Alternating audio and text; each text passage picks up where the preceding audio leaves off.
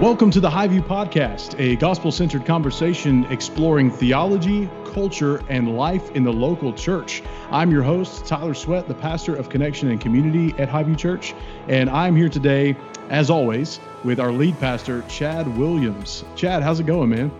I'm doing fantastic.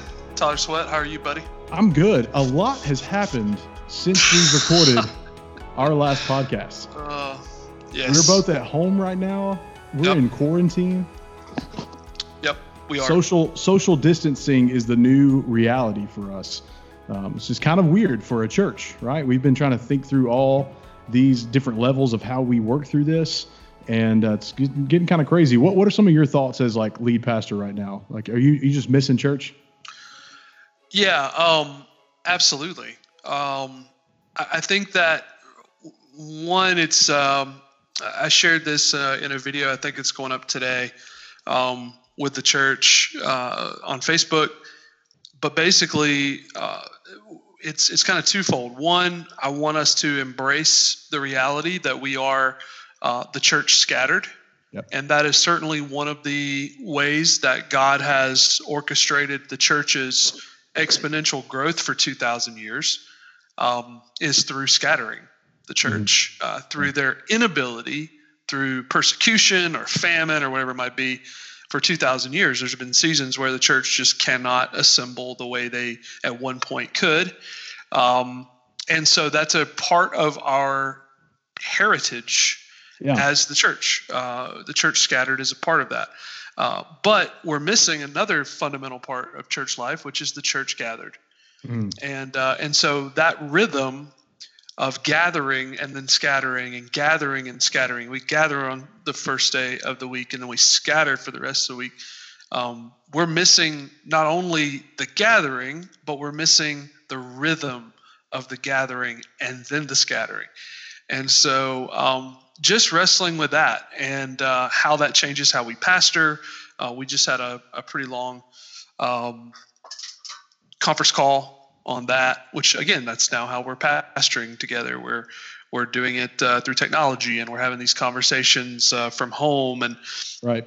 Uh, a lot of phone calls, a lot of text messages, a lot of emails, a lot of video conferences.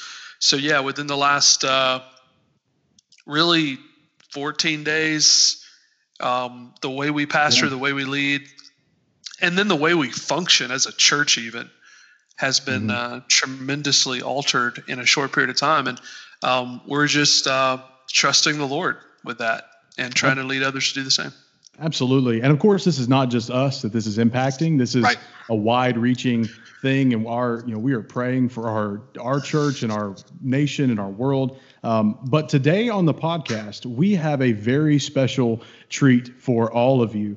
Uh, today we have with us Dr. Robert Carter. Uh, he's a scientist and a speaker with the Creation Ministries International. Uh, you can learn about him by reading his bio on creation.com. Uh, but obviously, we are uh, really glad to have him as a member of our church. And so I just want to welcome Robert Carter to the podcast. Rob, how you doing, man?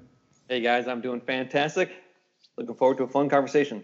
Absolutely. So if you don't know Rob, you should. He is uh, putting out a ton of content through yes. his new blogs and uh, his own podcast, and we'll put links to all of those in the description of our podcast today so that you can find those. And uh, if you haven't seen those, he's been talking a lot about this uh, new kind of novel coronavirus, and he just put out a really helpful video on that. So we're looking forward to being able to pick his brain as a scientist and someone who studies these things a lot more closely than than Chad and I do. So, um, Rob, we're uh, we're glad to have you on, buddy. Me too. Yeah, I've missed it. Rob's in my small group. I've I've I've missed Rob. I'm a small group. I'm just getting together with people. Yeah, absolutely, absolutely. Well, uh, yeah, let's let's dive right in. Um, so, Rob, let let me uh, for, first of all, again, thank you for uh, for joining us. Um, one of the first questions I wanted to throw at you and and just get um, a scientist's view on this uh, is uh, just answering the question: What is a virus? What is a virus? You know, I like to answer that by comparing to computer viruses. Hmm. All right, you got a computer, and someone can write a little teeny computer program that is designed to copy itself and send itself onto another computer. It's not really alive. It's just a little teeny thing that just makes a copy of it, its small little self and sends it somewhere else. That's what a virus is. It's not really alive. It's a little teeny machine that can inject some DNA or RNA into a cell, and that cell will make a new copy of it. And now that when a cell explodes with copies of these viruses, they go on and infect other cells. That's, mm. that's really mm. all it is. It's a little teeny machine that's not alive, and they cause lots of problems. Mm. Yeah, that's very helpful. Um, so let's talk a little bit about this particular virus. Give me a 30,000 foot view of COVID 19, uh, this uh, novel coronavirus. We'll call it a lot of things throughout the day. Um, we've heard it compared to um, uh, SARS, which which uh, apparently it's it's closely related to to SARS. Um, but give us a where does COVID nineteen as a virus fit in with other viruses? What talk a little bit about the family of viruses and just kind of what this thing is? All right, but let's take a step even further back than that first. And let's just acknowledge that there are a lot of viruses in the world, and most of them don't cause disease. Hmm. Most of them are really beneficial for us, they're really good for us. And we have more viruses in our in our belly than we have bacteria in our belly and those viruses are controlling the bacteria. They're they're keeping the species uh, in in check, and they're keeping the population of those bacteria in check. So they're actually beneficial for us. That's true in the oceans. It's true in lakes. It's true in all sorts of other species. Viruses are really good, but every once in a while, a virus jumps ship and it goes to a place where it's never been found before and that usually causes lots of problems. It caused big problems within people in 1917 and 1918 when the Spanish flu popped into people had never been here before. No one had an immunity to it, and millions upon millions of people died. Mm. Well, same thing happened recently with this coronavirus. It's just one of a family of viruses. Some of the really weak ones um, can give you a cold. So they've been circulating in people for a long time, but this new one, which when exactly where it came from. Probably from bats. Probably. Um, it has jumped into people and is spreading amongst people, and we don't have any immunity to it. And it can theoretically kill a lot of people. Mm. How does the jump happen from animals to humans typically? Um, this is such a um, it's a rare occurrence that our bodies encounter something of this magnitude. Um, pandemics don't happen every day. Um, nope. So, explain how how that happens and why that's such a huge issue. Most viruses are real specific, and they only work within one species. They might be real real sensitive to a body temperature, or they need. You, know, you what happens is when a virus attacks a cell, it has to grab onto the cell and it needs something on the cell it can grab on to. And so they're really specific. Like it only grabs onto that thing that's only found in a pig or only found in a duck or only found in an aardvark.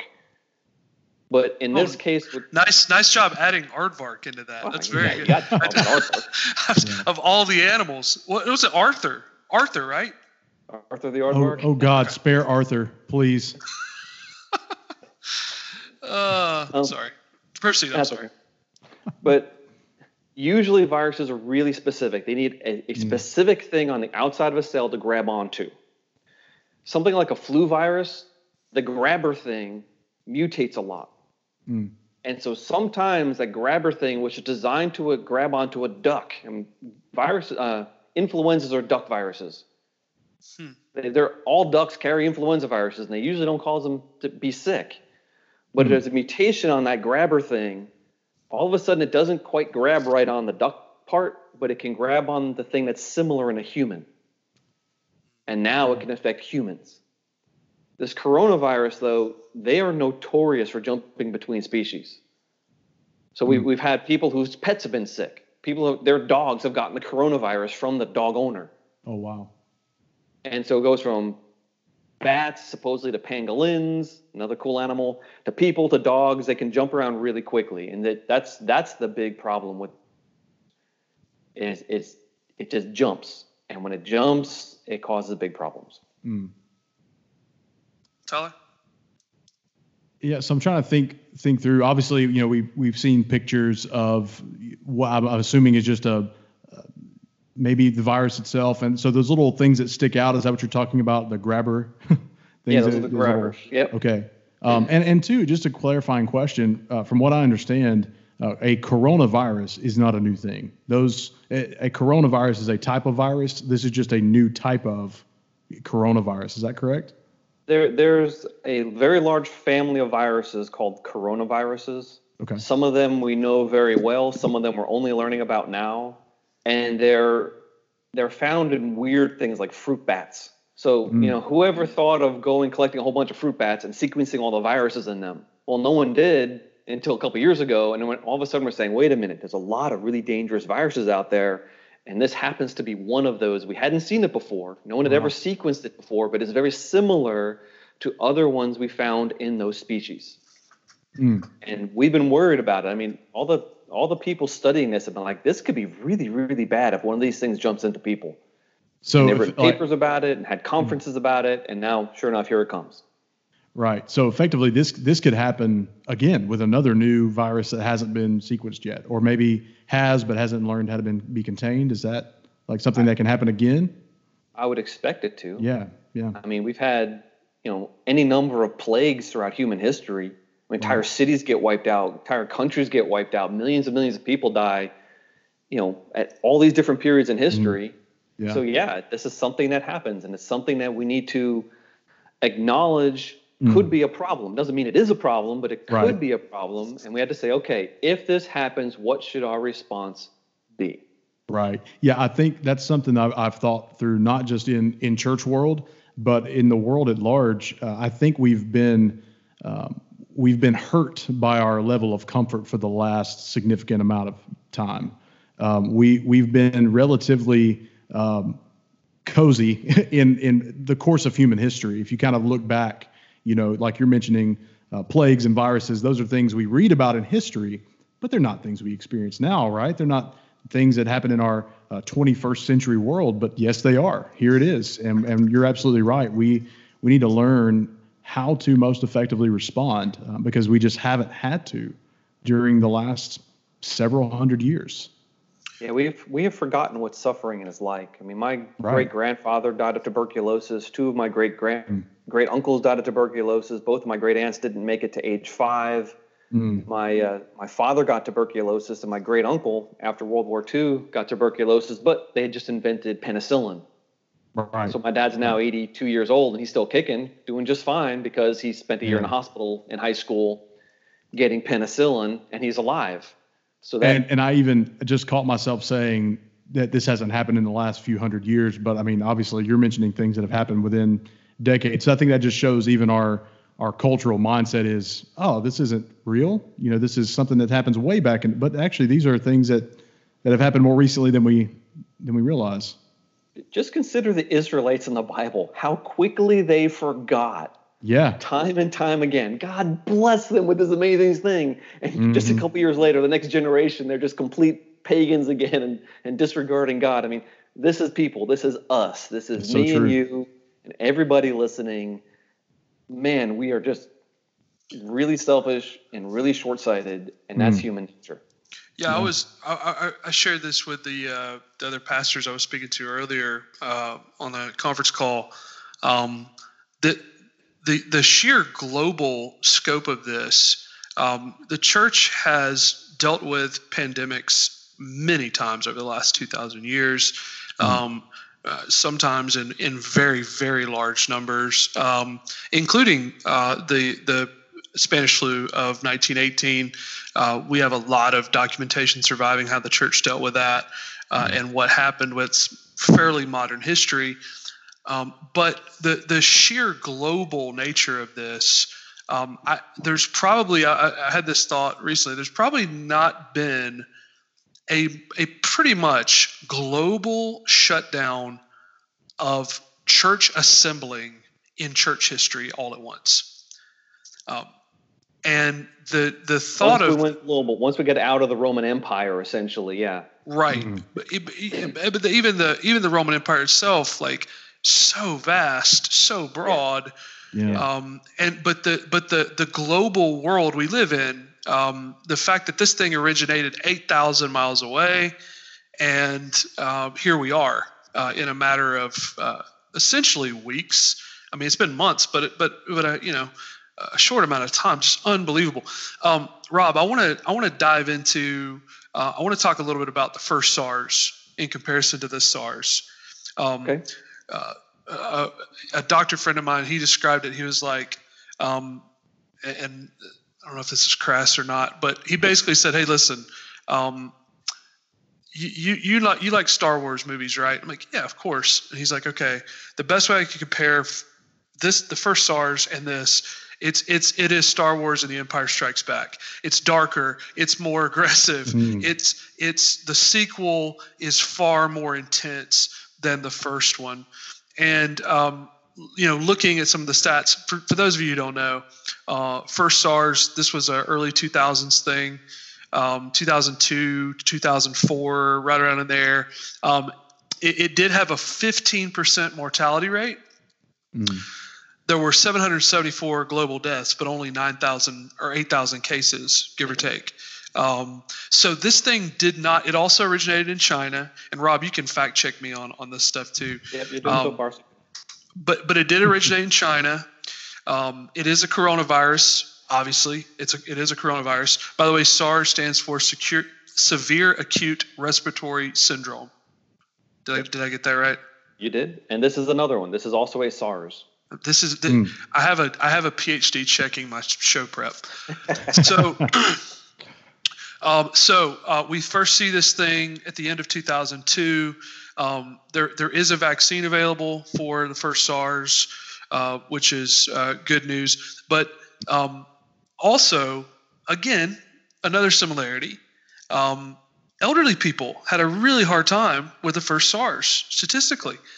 55% um, higher death rate in the first SARS among 60 and over than even this particular uh, virus. So mm. here, here's my question. SARS, uh, the the first go around, obviously extreme, a very intense coronavirus um, that I assume is similar, at least genetically, to what we're seeing now. Maybe it's in the same family, yeah. Same family, okay. Mm. Um, so so here's the question: uh, Why is this such a uh, the scope of this pandemic, the sequel, COVID 19? Why is the scope of it so much broader? Why, did, why is it spreading so much quicker? And, uh, and, and kind of compare those two viruses, if you would. Hmm. Looking at the uh, genetics of it, a lot of scientists have looked at the genetics of these guys. And um, it just looks like this new one is a lot better at infecting people. Mm. It's a lot easier to pass from one person to the next. And so therefore it's just it just swept across the world really quickly, but also it doesn't get you sick right away, mm. which means you're passing it on to more people because you don't know you're sick yet. Right. And that's just insidious. That's just mean. That, yeah, that's crazy. The fact that you was it uh, 10 to 14 days before you showed the first symptom. Yeah, right? that's, that's that's supposedly what it's like. Now, wow. a couple of months from now, we're going to have a much better numbers. Mm. Right now, this is all really brand new.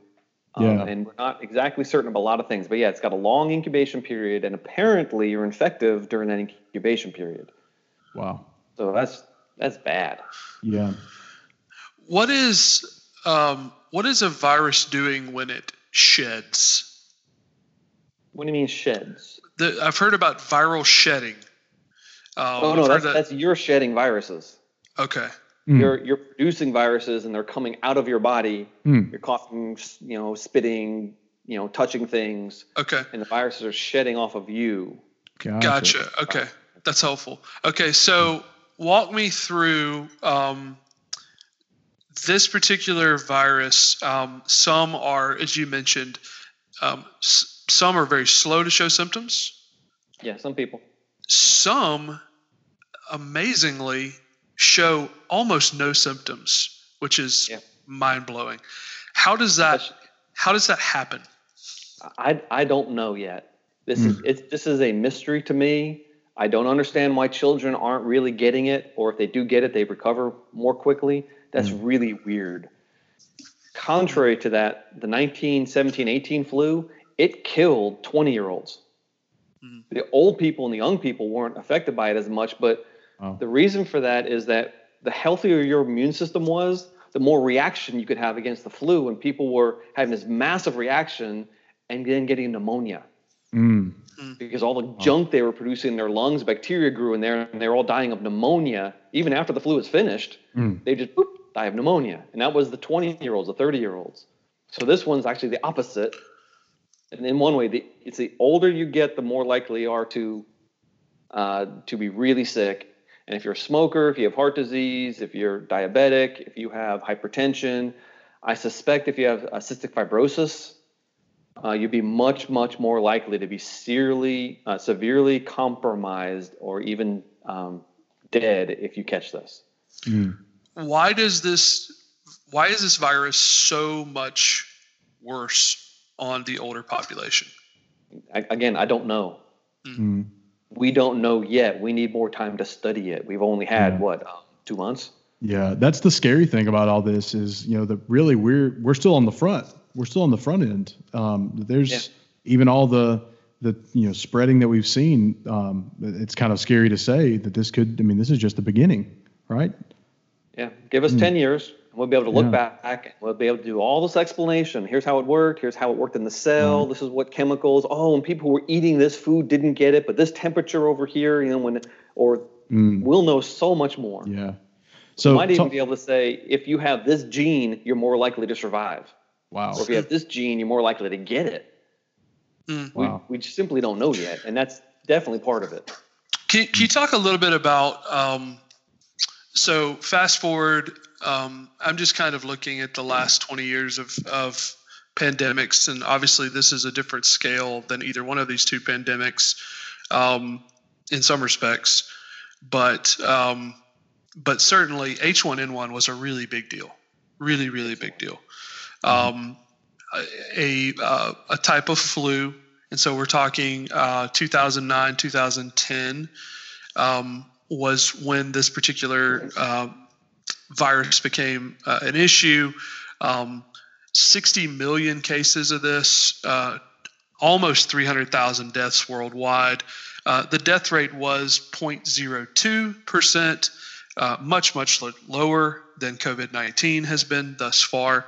Um, can you compare what, what, what, are the what are the comparisons between the H1N1 pandemic and this one? Well, I just happened to have written a scientific paper on that H1N1 hey, pandemic. What are the odds? In fact, I just um, my co-author just sent me an email this morning said we're in the 94th percent of all the uh, papers written in this mm. this this journal. It's like yeah, 94th wow. percentile. That's great. So, so hey, we appreciate you doing we appreciate you doing your homework for this podcast. you're welcome. You're welcome. um, but the fear of this was um, remember I said about the grabber things? Mm-hmm. The flu has a thing that grabs onto another thing that sticks out of the cell. It turns out that pigs and people have the same exact thing. Hmm. So if a flu virus figures out how to infect a pig, it can also infect a person and vice versa. Hmm. Yeah. So the 1917 18 H1N1 influenza virus had been circulating in pigs for 100 years. Wow. And in people for 100 years independently. Every once in a while, a person will get a pig one or a pig will get a person one, but they had two different strains and two different families that developed independently. But then the pig one picked up a couple of genes from a bird flu. And because it had a, a couple of you know fresh pieces of DNA, everyone was really worried that this was going to be a killer. Mm. And when it jumped into people, everyone said, "Oh no, here it comes." Well, it turns out that it wasn't really that big a deal. It wasn't any more deadly than the annual seasonal flu. I mean, a lot of people died from it, true, and it's a tragedy, but it wasn't any more deadly. And the paper that I wrote, we explain this because 100 years of mutation accumulation, the viruses weren't as robust as they were when they first entered the people. They're just falling apart. And so even though hmm. this pig one picked up a fresh piece of DNA from a bird virus, it had still it was decrepit and it wasn't any more deadly than the regular annual seasonal flu mm. because it was old. But something like uh, SARS was brand new. This new coronavirus is brand new. It's burning hot and it's burning fast in people. Yeah, it's, it's mutating very quickly, and this is a good thing. We want it to mute. Mutation will destroy it. Mm. See, I'm, I'm doing the opposite of an evolutionary argument. The evolutionary argument, oh, if it mutates, it might get worse. That's not actually what we see in science. If it mutates, it gets decrepit. In fact, wow. that's how they treat AIDS. One of mm. the hmm. main ways of getting rid or keeping HIV low in a person's body is they give them things that cause mutations. Mm. And as the virus mutates, they're all, you know, they're falling apart, literally. So is it like the idea of a copy of a copy of a copy is going to fade over time? Yep. If you're not getting the original, it's going to. Yep. Okay. Exactly. Exactly. And so, since we're immunologically naive to this, we don't have any antibodies to this, and it's fresh. Mm. It, it's it's burning fast. Uh, the 1917 version, after a couple of years, it stopped killing people. Mm. It was not the scourge it was that first year. It came out in several waves that first year, and then mm. it just slowed down. Wow. And yeah, some people were dying, but not you know millions of people anymore. Right. This is so what I'm your, hoping for this coronavirus that is going to go decrepit and yeah. So your best estimate. Oh, I'm sorry. Go ahead. I was going to say to your your best estimate, Rob. What what does the time scale of something like that truly look like? I mean, I'm sure it's different for each virus. We don't know a ton yep. about this one. What what might that look like, just to your best estimate? Ask me in ten years, and I'll tell you what the answer was. Okay. this is just a giant we don't know. Yeah and it's a giant. We have to trust scientists and trust governments. Ugh. mm. mm-hmm. Yeah. Wow. Yeah, but you know, and but it's also it's just this is a case for mercy. Mm. We as healthy people, I mean, I'm I'm 51. I'm not in the giant risk category, and I'm a healthy person. If I get it, you know, I might not feel very sick. I might be sick for a couple of days, but mm-hmm. I don't want to go visit my parents. Right. Right. I don't want to, you know, go hug on Chad's grandmother or something like that. I mean, yeah. A, a, we need to be protective of the most vulnerable people in our society. And right. there's some Christians out there disturbingly are like, ah, oh, let's just let it burn its course. You know, it's all okay. It's like, no, man, we mm. have to protect the innocent. That's that's a giant part of Christianity. Right. You don't just go you know, rolling around. Oh, I just ran that person over. Whoops, he should have gotten out of the way. That's not the the response we should have to things like this. Right. Right. So, um, Rob, walk us through a little bit about how will seasonal change, um, you know, given what we know about coronaviruses and how they respond to changes in humidity, temperature, uh, those kind of things. Um, what does that give us hope that we are now stepping into a season where typically viruses have a bit of a tougher time, at least in our hemisphere? Uh, yeah, there is an unknown certain un- uncertainty about this, but there is hope. We we all know that the flu kind of disappears usually in the summertime. Almost, it never quite disappears, but almost does. And colds typically almost disappear in the summertime. So maybe this will help too. There's there's something about sunlight. There's something about vitamin D. There's something about uh, humidity and how fast the little drop of water the virus is trapped in will evaporate mm. and how big that little drop of water stays over time. All those things influence transmissibility. Also, in the wintertime, we're all cooped up. Yep. We all mm. stay inside. In the summertime, we're outside a lot more, so therefore we're not we're not let's see we're farther apart on average from people in the summertime than we are in the wintertime. Mm. And there's a lot more fresh air in the summertime. And so all those things play come into play. I did read a paper last week, a little skeptical about it, but they what they did is they looked at the weather patterns across the world over the last two months, and they mm-hmm. said Wuhan, China, northern Italy, Washington State, and Iran all had the same weather for about mm. two months. Hmm. And they wow. said that must be the sweet spot for the virus. Now, I'm not sure about that but mm. those are the places that got hit first and got hit the biggest. And so right. maybe it likes a certain temperature, and hope you know. Hopefully, the weather will change. Yeah. Um, what what is the? Uh, there are now right now there's there's a lot of uh, conversation about two medications yep. that um, are uh, hydrochloroquine. Am I am I is that correct? Close enough? enough? Okay. Enough. Uh, and there's another there's another um, I don't have it in my notes. Um, there's another uh, it's a Z a Z-Pak Z-Mac. I don't know. Anyway, there were two two medications that basically augmented each other when taken um, to uh, deal with this uh, severe uh, immune system response in some people that COVID 19 uh, creates, which then makes them susceptible to pneumonia, uh, for example. Uh, as you mentioned earlier, that being kind of a, a trait of coronaviruses, they tend to really freak out your immune system in some different ways, um, which causes other issues. But uh, tell me what, from from a biological standpoint, um, what are your prospects? What are your thoughts on uh, those? And they're both known medications, right? We've been taking these. They're known. For, they're approved. They're not Right. been approved for use for this particular disease, but we they've been around for you know 50 years. and I had someone in the medical profession, uh, another uh, member of our church, who who had reached out to me and just said, I, "I'm actually optimistic about what you know, what this looks like." But um, share uh, share share what your thoughts are from a biological standpoint. All right, so there's been several um, scientific studies using different medicines, and several of them have focused in on these things that are derived from quinine, which is a, the old-fashioned malaria treatment. Uh, today, uh, people with lupus would typically be on this. You know, lupus being an immune system uh, issue, uh, would typically be on this, and and so it's in production. It's in the pipeline. You can get it at pharmacies, um, and it looks really promising if we can make enough. Hmm. And that's right now. I mean, you know, suppliers are being like, okay, there's you know 100,000 people with lupus, and this is all we're making. And all of a sudden, there's millions of people with this coronavirus.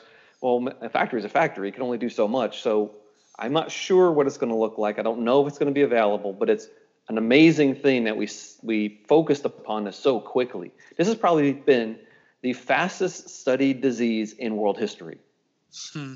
Right. I mean, within two or three weeks, we had multiple DNA sequences of this thing online that you could just download.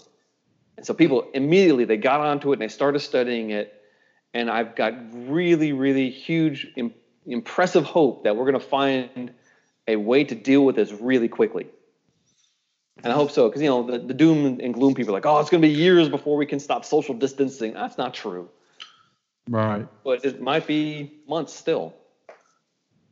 So let's let's move to that part of the the discussion. Um, you know, we've been told a lot of things over the last few weeks. We've been encouraged to do a lot of things over the last few weeks by reputable sources and non-reputable sources. Right? We've Yeah. been encouraged to respond to this thing uh, through memes in certain ways, uh, through actual news, you know, releases, through local officials.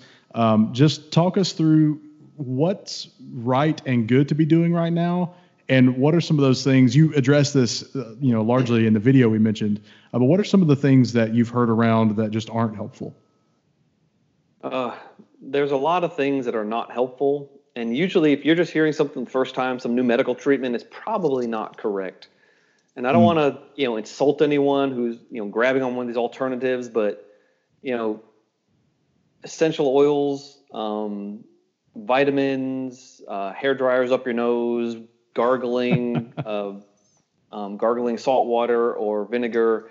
The, none of those things are antidotes or cures and you know some of them might make you feel better and it's not necessarily bad but the hair dryer blowing up eh, hot air up your nose is really really dumb and bad and you know and hopefully that meme will go away very quickly but there's there's um nearly 400,000 cases now and sure 100,000 of those have recovered but i mean the US is now third we've got over 40,000 cases Yeah. last Thursday I did a recording and I said on camera 7,000 cases. Yeah, that was last Thursday. Now it's Monday and we got 41,000. I mean, this is unbelievably fast and we got to be really careful what we tell people about as far as, you know, healing and things like that. The body's going to heal. We, you know, naturally we recover from things if we don't die. but I don't know of any of the alternative ideas that actually hold water. I haven't seen one yet. Mm. With the uh, rapid um, spread, um, and, and, at least the, the numbers exponentially going up, uh, you just mentioned they're going up very, very fast. Um, so I have a, a thought on that. I wanted to, I wanted you to to kind of tell me if if I'm correct in thinking this way. At this point, the the the hope uh, is the numbers are going to go up, and and the reason why the numbers are going to go up is because one, people are infected. Two, we can test them now, and tests yeah. are happening at yeah. a much much much much higher rate than yep. than they were a week ago, um, even. And so we're recording this on a Monday. Um, and so by the time you listen to this, um, we don't know what what the situation will be really, but um, but the numbers have gone up exponentially, um, especially in recent days because we finally we're testing people at a rate we weren't testing people before. So the the the question is not uh, will the numbers go up. The, the the the thing is it's how much will they go up uh, because we know they're going to go up. That's just going to happen as we test more people. Um, but uh, and can we blunt the the spread and the exponential nature of the spread enough to not completely stress out our healthcare system um, and the uh, limited availabilities that it has. Um, so for me, when I'm looking at hope, tell me if I'm right or wrong. I should be looking at yes, numbers are going to go up um, in the short term because we're testing people. Um, but the prayer is the numbers don't go up um, at a ridiculously high rate in the coming couple weeks, and that we can at least hopefully blunt with social distancing, blunt the spread enough to keep us in a range where we can actually care for people when they do get seriously ill. Yep. And kind of ride this out um, uh, until we see uh, these levels uh, decreasing, like we are seeing. Um, you, you know, obviously, mainland China, very few cases, new cases being reported now. Although that could, true. I know, I know that that, that will probably go up um, as they go back to work and the like. Um, maybe, um, or maybe those facts are just not facts at all because yeah, we, we, we can't really know anything that's not in the in the Western world. Yeah.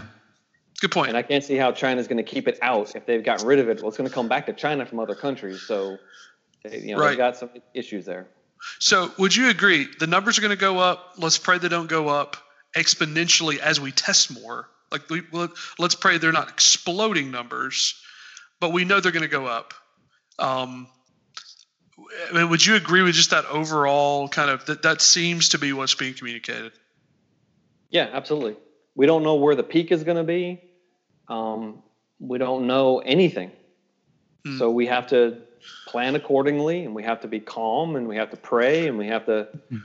make sure we're, you know, paying attention to the people in our communities and our churches that need help because they do. Mm. And if they can't get out, man, they're probably bored stiff, by the way. Grandma would probably appreciate a phone call from mm. grandkids because, I mean, yeah, anyway, sorry. All right. Uh, Dr. Robert has given us some homework after this podcast. Go call grandma. Rob, any idea on um, or any any theory? Uh, I've heard several. I'm just curious to get your take on this on Italy. Well, Italy's a disaster. Um, yeah. I mean, and uh, looking at the size of it, I, I know some someone mentioned. Uh, I, I believe they're third or second or third in total cases. Um, they're second. Second. Okay, that's staggering considering how much larger from a population standpoint we are to, well, to Italy, for example. Quick.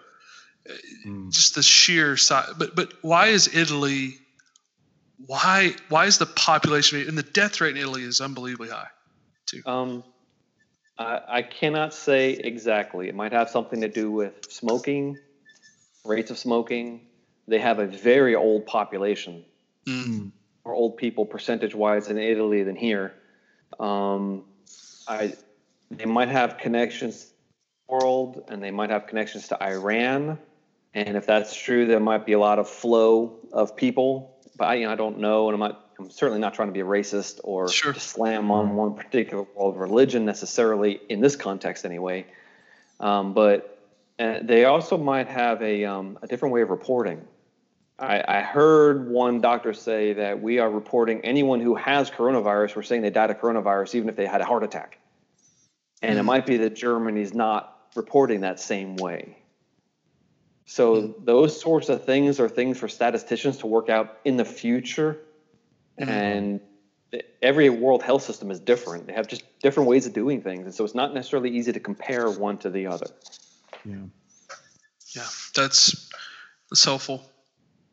Um, so, Rob, what are one or two takeaways for our church or our listeners? You know, we we have uh, some listeners that are around the world. What's one or two things that we can be doing differently uh, to help our communities with the spread of the virus, uh, but also just share from your Christian perspective. What are some ways we can just be a good neighbor during this during this season?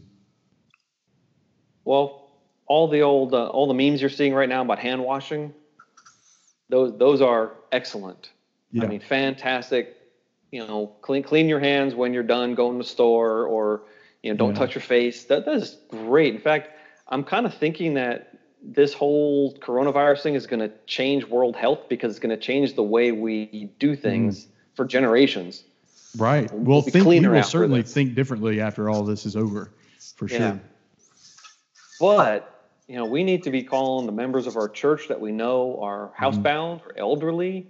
Uh, we got to be checking up on young mothers. Um, in fact, uh, a friend of mine, I brought them a bag of food the other day because he has no more job. Wow. Yeah. And he's got a couple of kids, and he's yeah. you know, and this is hard. So we got to. In fact, that unemployment is going to skyrocket. Mm. Yeah. And unemployment checks do not cover the salary that the person used to have. And all these right. people making life plans based on what they thought was going to be a stable salary when it gets taken away, ouch. So we have to compassionately prepare ourselves to catch people when they hit bottom, and that's going to be happening a lot. But this also gives the opportunity to serve non Christians. Yeah. It gives the opportunity to talk to them about Jesus Christ and uh, the, the gospel and the hope for the future. I mean, when people are staring death in the face, this is a great time to tell them about Jesus.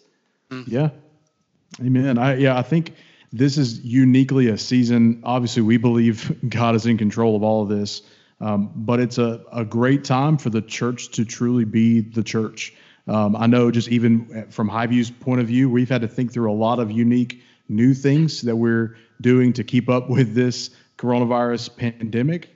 Um, and perhaps other churches for the first time are actually thinking intentionally and missionally uh, locally, but also for the world, um, which I think is a, a good consequence of this. If it at least gets us thinking differently about the world around us, that's a that's a net positive, in my opinion. Yeah, I think for a really long time, um, for, for the last, particularly the last thirty or forty years, the conversations uh, in even around evangelicalism internally, like within the church, have been largely about how we assemble, yep. why we assemble, who we assemble for. Um, so, so you had, you know, 20, 25 years of a conversation um, at the academic level and at the church level about seeker sensitive versus um, uh, the, the, the church assembly is for Christians only, and and and all these other, you know, is it attractional? Is it missional? Um, and now I think what's what's happening is we're having to think about um, mm. what it means to be the church scattered, and we're having to think very diligently about it, and we're going to have to be theologically um, sharp in, in how we think through this and we're also going to have to, to have our uh, historical theology sharpened through this. We need to understand how the church has historically handled not being able to gather the same way that they were mm-hmm. used to gathering, and what that meant for uh, ultimately the, the propagation of the gospel.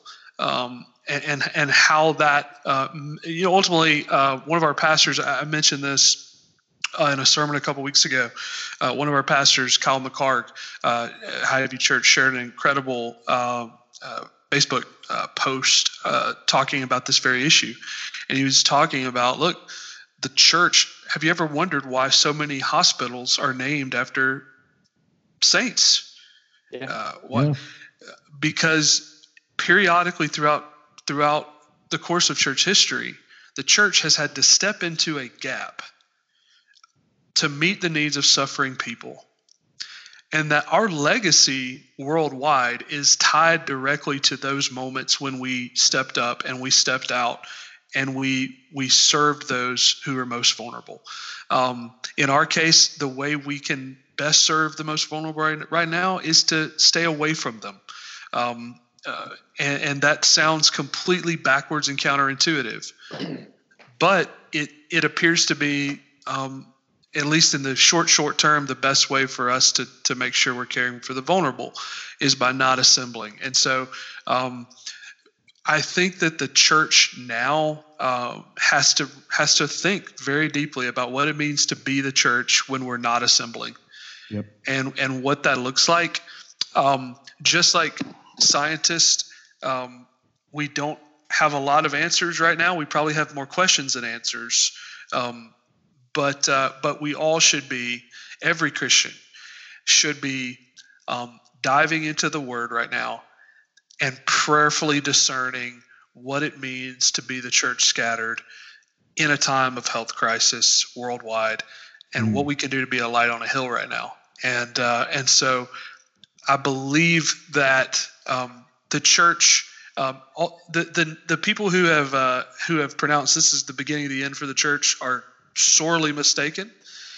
Um, the church um, historically is that, that um, uh, apocalyptic avoiding cockroach you always hear about, who somehow emerges out of the out of the uh, the the nuclear winter um, alive. Um, yeah. I think actually, if you if you actually traced the church um, scattered through persecution and endangered by pandemic, you would actually see great revivals that happened um, historically. Yeah. Um, and so uh, I am uh, just as uh, Dr. Carter is extremely optimistic about the long term um, uh, nature of this uh, issue physically. We're going to figure this out scientifically. We're going to be uh, better prepared five, ten years from now. Um, I am extremely optimistic about the church's future. Mm uh, spiritually from this. Um, and my prayer is that we will develop a serious longing and appreciation for the church assembled as we are unable to do so. And uh, and I believe that we will. I believe there will be things that uh, I think we're going to wash our hands more. Yes, uh, but I think we should keep our hands open um, mm. as well, and uh, and should be uh, living that kind of poured out life right now as best we can uh, for the sake of others. And if that means not going somewhere, mm. um, then get a book or get the book and uh, and uh, and bunker down, and uh, we'll get through this. And this is a time for us. I mean, all this extra time we have because we're not commuting you know, we're not Great going, going to church mm-hmm. on Sunday mornings, all this extra time. And yet Netflix is, I wish I had invested in Netflix two weeks ago. oh goodness. Uh, so church people, come on, let's, let's sacrifice some of our extra free time that we suddenly have and, and use mm. it for God instead of ourselves. And I, I tell you, I'm struggling with this mm. big time. It's so yeah. easy just to sit on my couch and turn the TV on Yep. So I'm accusing myself and encouraging myself, and I'm challenging all of us. We need we need right. to get down into the Word also. Yes, mm-hmm. uh, social distancing does not have to equal spiritual distancing. Yeah. Um, and uh, we should, uh, yeah, embrace embrace solitude, embrace uh, what this uh, what this brings. Um, it is temporary, mm. um, no matter what. Yep. And uh, I'm hoping there's some type of, uh, you know, we're, we're to long for uh, when things are okay, when things are fine. We're to long for uh, the time when we will all gather uh, around the throne, every tongue, every tribe represented, mm-hmm. singing praises to Jesus forever in sinless bodies, where uh, there's no COVID 19 in heaven. Don't worry. Um, we should long for that. Yeah. Uh, what's interesting about this is while we can't we can't assemble on Earth either right now. So there's these layers mm. of longing that I think we should actually see as good things. Um, yep. The the fact that uh, I woke up Sunday and uh, my daughter was like, "Time to go to church," and I'm like, "No, we can't." That makes me sad, and that's mm. okay. That's okay. Yeah. It's a, it's it's okay to feel those longings, and they will only intensify um, in the in the days and weeks ahead. But uh, but they are echoes of a deeper, bigger longing we have um, for the assembly that we are not able to be a part of yet. Um, and so uh, so seeing that uh, for what it is, I think will be helpful. Yep. Um, obviously, one of the best things that people can do during this time is uh, take some time out to listen to the Highview podcast. Uh, so we're gonna shameless ramp, plug ramp this thing back up and hopefully be giving more content out as we are separated. Great time to catch another. up. We have That's how right. many episodes, Tyler? We got two seasons uh, worth, right? Absolutely. Yeah, we've got we've got a ton that people can wade through, and uh, we're excited to be putting this one out. Again, thank you, Dr. Robert Carter. Yes. we call you Rob. Thank you so much for coming on today. Welcome, really guys. appreciate your insight. We are thankful for you, brother. Thankful for your insight and uh, serving the church uh, with that insight. So we uh, uh thank you very much. Check out Biblical Genetics yeah, give, I want to give you a couple of give, seconds. Give them the plugs. Plug plug anything. How can we find you, Rob? Um, my main employer, uh, Creation Ministries, has a website called creation.com, and that's where almost all of my articles and videos are. Um, but I do I do have this little side gig called biblicalgenetics.com where I'm producing videos and a podcast, which I haven't plugged into the podcast engines yet because I haven't figured mm-hmm. out how yet. But I've done six episodes and I've got a whole bunch more coming down the pike right now. So that's where I am, those two places. Fantastic. And we'll link to all of those places that you can find uh, all the great things that uh, Dr. Carter is putting out. And uh, I know we benefit from those. We talk about those things in the office regularly. So we're excited to have you uh, as part of the Highview family.